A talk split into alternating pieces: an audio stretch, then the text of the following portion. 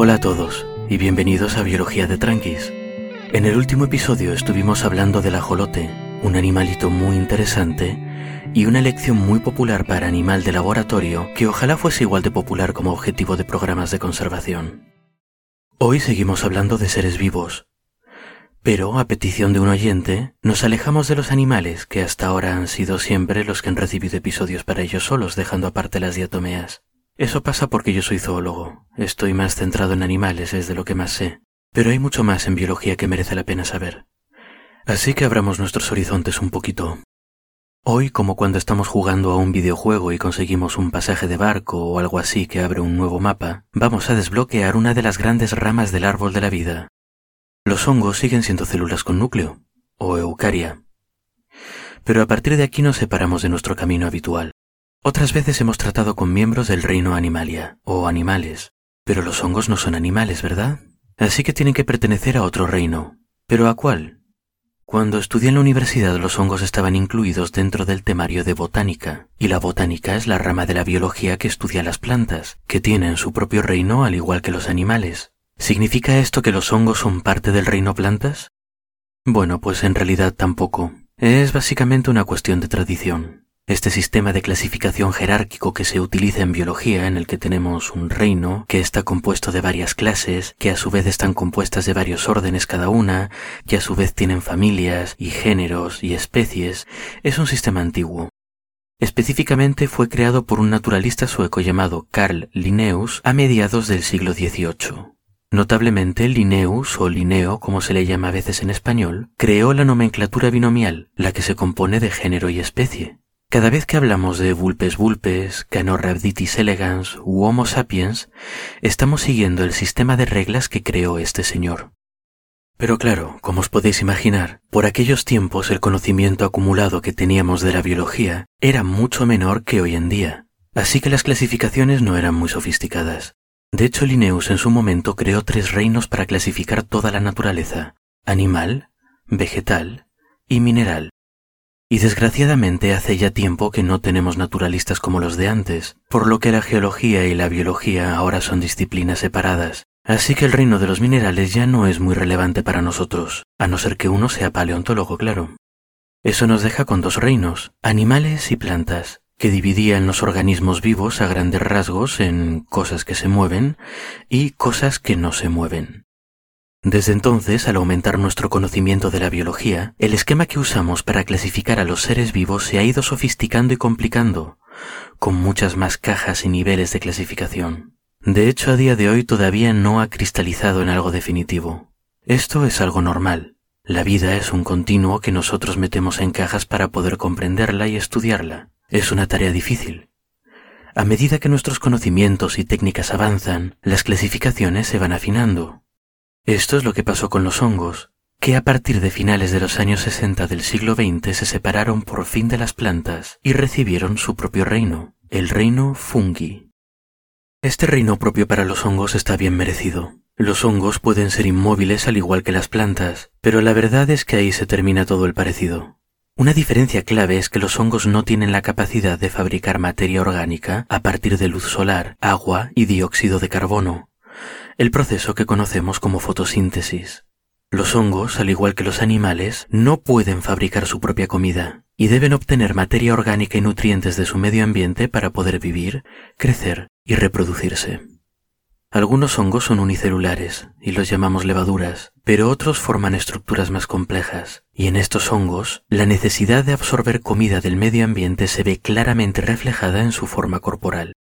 La estructura básica del hongo será bastante familiar para cualquiera que se haya dejado un pedazo de pan fuera de la nevera durante mucho tiempo. El moho que sale en esas ocasiones es un buen ejemplo del aspecto del cuerpo principal de un hongo.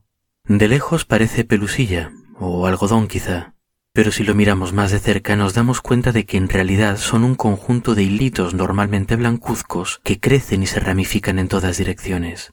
El resultado es una masa densa de estos filamentos que cubre como un tapete el sustrato que la rodea. Cada uno de estos filamentos se llama hifa, con H, y el conjunto de todas las hifas comunicadas de un mismo hongo se llama micelio. Este micelio es la forma corporal del hongo típico. Si vemos un micelio de cerca, veremos algo que quizá nos recuerde a otras estructuras biológicas, como por ejemplo al crecimiento denso y ramificado de los capilares sanguíneos que alimentan las distintas partes de nuestro cuerpo. O quizá a los bronquios y bronquiolos, los tubitos que forman nuestros pulmones y donde absorbemos oxígeno del aire para alimentarnos. Y también nos pueden recordar a las raíces de las plantas, que necesitan absorber agua y nutrientes del sustrato. Si el micelio, las raíces, los capilares sanguíneos y los bronquiolos se parecen en su estructura de tubitos finos y ramificados, es porque todos ellos están intentando resolver el mismo problema de ingeniería. Este tipo de estructuras tienen una superficie muy grande cuando la comparamos con su volumen total. Es decir, la superficie de contacto total entre todos esos tubitos y el medio ambiente que los rodea será mayor que la que tendríamos con un tubo grande con el mismo volumen que el conjunto de tubitos pequeños. Los hongos tienen esta forma porque necesitan maximizar su superficie de contacto con el sustrato, porque no realizan la fotosíntesis como las plantas y no tienen sistema digestivo centralizado como los animales. En vez de eso, absorben materia orgánica y otros nutrientes del ambiente que los rodea usando un sistema de digestión externa. Básicamente cubren su futura comida de proteínas digestivas que la descomponen en moléculas más manejables, que luego absorben directamente a través de la superficie del micelio. Este tipo de digestión, lógicamente, es más eficiente cuanta más superficie de micelio esté en contacto con la futura comida, segregando compuestos digestivos y absorbiendo los nutrientes resultantes de la digestión. Y ojo porque los hongos crecen en tres dimensiones, es decir, cuando vemos moho cubriendo una manzana, por ejemplo, no solo está en la superficie, sino que las hifas también han invadido el interior de la fruta, creciendo y dividiéndose para abarcar la mayor cantidad de alimento posible lo más rápido posible. Esta es la lógica detrás de la forma de los hongos, que han evolucionado para maximizar el contacto con su medio, convirtiéndose por tanto en los reyes de lo superficial. Pero las diferencias entre hongos y plantas no se quedan en lo superficial. Si miramos una hifa de cerca, lo primero que vemos es que está rodeada de una pared celular, una capa adicional por encima de la finísima membrana que rodea todas las células. Las paredes celulares, como su nombre indica, tienen la función de proteger y dar rigidez a las células, los animales no las tenemos, pero en este caso somos nosotros los raros. Hay muchos organismos con pared celular, incluyendo bacterias, algas, plantas y ahora hongos. Pero antes de considerar esto un parecido entre plantas y hongos, tenemos que mirar estas paredes más de cerca. Las de las plantas están reforzadas con celulosa, una molécula compuesta de carbono, oxígeno e hidrógeno, parecida a cosas como la glucosa o el almidón. La celulosa nos es muy familiar a los humanos, al ser el componente principal de cosas como la madera, el papel o el cartón. Pero la pared celular de los hongos no está reforzada con celulosa, sino con quitina. La quitina, a diferencia de la celulosa, es una proteína, y es posible que la hayáis escuchado mencionar antes como un componente muy importante del exoesqueleto de artrópodos, es decir, del caparazón de animales como abejas, arañas o cangrejos. Hola, soy Nico del futuro. Vengo a hacer una breve interrupción para decir que esto no es verdad. Es más, es una animalada. La quitina, al igual que la celulosa, es un polisacárido. Sí que es verdad que forma parte de los caparazones de artrópodos, como veremos en su episodio correspondiente. Lo que sí es una proteína es la queratina, que forma nuestras uñas, nuestro pelo y el cuerno de los rinocerontes, por poner unos pocos ejemplos. Dejaré este comentario aquí, para mi vergüenza y para la posteridad. Sigamos con el episodio. Esta pared celular ya es un poco peculiar de por sí, pero si miramos más allá, la cosa se pone todavía más extraña. Resulta que una hifa, un filamento de un hongo, no está compuesto de un montón de células individuales como en el caso de plantas o animales. En el interior de una de estas hifas no hay divisiones celulares, y en vez de eso tenemos un caldo disperso de todo tipo de componentes celulares, incluidos muchísimos núcleos flotando por ahí. Esto quizá os parezca un poco desorganizado, y la verdad es que es una forma de ser multicelular completamente distinta a la que estamos acostumbrados. Si es que siquiera se le puede aplicar el término multicelular, porque no hay divisiones, es todo básicamente una única célula gigantesca con muchos núcleos. Pero bueno, aunque sea un poco raro, claramente funciona. El moho que veis crecer alegremente en el pan o en la fruta tiene esta organización y no tiene ningún problema. En cualquier caso, algunos grupos de hongos sí que han decidido poner un poco de orden y tienen divisiones en este fluido interno a intervalos regulares. Sin embargo, estas divisiones son más para apuntalar el filamento que otra cosa, ya que los tabiques suelen tener un hueco en el medio por el que los nutrientes, los orgánulos celulares o incluso los núcleos pueden viajar tranquilamente entre secciones. Así que técnicamente sigue siendo todo parte de la misma célula. Pero la cosa no acaba aquí. Si nos acercamos un poco más todavía a una de estas cifas y examinamos uno de sus muchos núcleos de cerca, veremos que cada uno contiene una única copia del material genético del hongo. Esto es otra cosa extraña, si lo comparamos con la mayor parte de las células de animales y plantas, en las que cada núcleo contiene dos copias de su genoma. Aquí los hongos nos enseñan una cosa curiosa sobre biología. Las células con núcleo, incluidos los seres humanos, somos organismos con dos fases en sus vidas, una en la que los núcleos tienen dos copias de su material genético y otra en la que tienen solo una. Estas dos fases están separadas por dos transiciones, por un lado, la fusión de dos gametos con una copia, pues un óvulo y un espermatozoide, por ejemplo, para formar un cigoto con dos copias. Y por otro lado, la meiosis, una división celular de alta tecnología que transforma una célula con dos copias en cuatro células con una sola. En el caso de los seres humanos y el resto de animales, la fase de dos copias es la dominante, y nuestra fase de una copia está reducida a unos gametos de vida muy breve. En hongos, en cambio, la fase dominante es el micelio, en la que cada uno de los núcleos tiene una única copia del material genético. La fase de dos copias, por su parte, está reducida a unas células de vida muy breve, que realizan la meiosis inmediatamente y se convierten en esporas, células con una única copia de su ADN capaces de dispersarse y dar lugar a un micelio nuevo si caen en un lugar en el que puedan crecer. Y hablando de meiosis y la consiguiente producción de esporas, la reproducción sexual que facilita este proceso es otra de las características que hacen a los hongos organismos muy distintos a lo que estamos acostumbrados. Bueno, no todos. Algunos hongos mantienen un tipo de reproducción sexual más parecida a lo que estamos acostumbrados a ver, con gametos distintos e incluso gametos macho que tienen una colita que les sirve para moverse de un lado para otro, una colita que los biólogos conocemos como flagelo, y que es una característica curiosamente parecida entre hongos y animales. Pero estos hongos con gametos son una minoría, de un grupo específico que conserva algunas características ancestrales, o eso pensamos, Muchos otros hongos, incluidos aquellos con los que estamos más familiarizados, pues los mohos o los que forman setas, han renunciado completamente a los gametos, y en su lugar lo que hacen es fusionar directamente dos de estos filamentos, dos hifas. Ahora bien, las hifas son todas iguales, así que nuestros conceptos de macho y hembra no son aplicables a los hongos. En vez de eso, lo que tienen los hongos son uno o más genes que determinan lo que se llama su tipo sexual, y dos hifas con tipos sexuales iguales no pueden fusionarse. La idea de este mecanismo es evitar que dos hifas del mismo hongo se apareen entre ellas, y en muchos hongos solo hay dos, pero en otros el tipo sexual está definido por varios genes con muchas variantes cada una, que pueden dar lugar a miles de combinaciones distintas. Así que resulta que los hongos no tienen sexos, o dependiendo de cómo uno quiera interpretarlo, tienen miles de sexos distintos. Pero sea como sea, al final lo que ocurre es que dos hifas, que no podemos distinguir a primera vista la una de la otra, se pegan y se fusionan, una vez ocurre esta fusión, algunas veces lo que pasa es que el nuevo filamento fruto de la fusión de los dos anteriores se convierte en un cigoto, se divide por meiosis, crea esporas y ya está.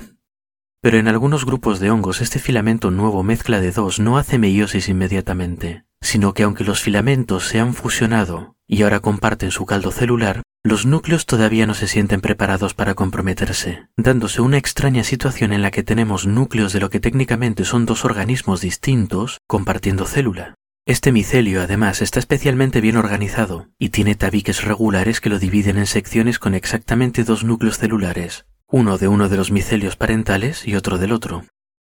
Debido a la presencia de estos dos núcleos independientes, a este micelio se lo llama micelio dicariótico si somos griegos antiguos, o de doble núcleo si lo traducimos.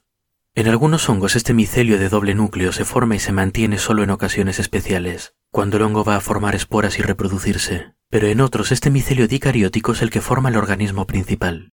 Estos hongos básicamente pasan su vida siendo una amalgama extraña de sus dos padres. Aunque bueno, quizá eso se puede decir de todos nosotros.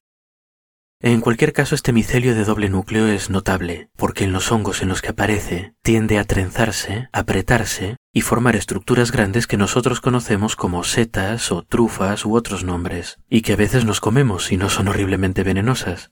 Bueno, y a veces si tienen el tipo adecuado de veneno también nos las comemos. En algunas partes de estas grandes estructuras, los núcleos se fusionan por fin y se producen esporas en grandes cantidades. Aunque estas partes son las que vemos normalmente, no son el hongo como tal, son como la manzana del árbol, son parte suya pero no son el cuerpo principal, que en el caso de los hongos es el micelio, que sigue viviendo bajo tierra en esa forma tan especializada que tiene para maximizar su superficie. Esta forma de los hongos se refleja en el tipo de modos de vida en los que están especializados. Para empezar son muy buenos descomponedores, y es un rol en el que los encontramos muy a menudo, creciendo en hojas o madera muertas, en suelos con suficiente materia orgánica, en cadáveres de animales y hasta en excrementos diversos. Pero estos organismos no siempre se conforman con lo muerto. La forma que los hace tan eficientes a la hora de invadir, envolver y descomponer cosas inertes, los hace igual de buenos a la hora de invadir organismos vivos, así que muchos hongos se ganan la vida como parásitos, la mayor parte de ellos afectan a las plantas, causando todo tipo de infecciones con las que probablemente cualquiera que haya criado plantas ha tenido que lidiar. Pero no son las únicas víctimas. Los hongos pueden infectar también a animales, como los clásicos que infectan nuestros pies cuando se nos olvida llevar chanclas en el vestuario del gimnasio.